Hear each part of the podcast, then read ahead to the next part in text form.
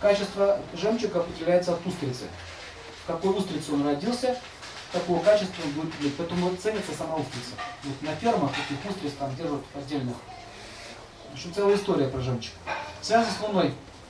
Скажите, а черный жемчуг?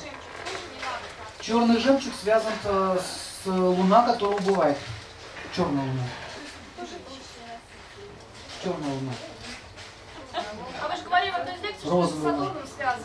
Если Сатурн там тоже участвует, если, э, если еще в субботу его одеть, то будет Луна Сатурн. Поэтому черный жемчуг, ну, он, в принципе, не вредит, но смотря кому, смотря кто носит. Понимаете? Кому-то, наоборот, польза, а кому-то не надо. Просто вот черный турмалин, жертва. У всех все по-разному.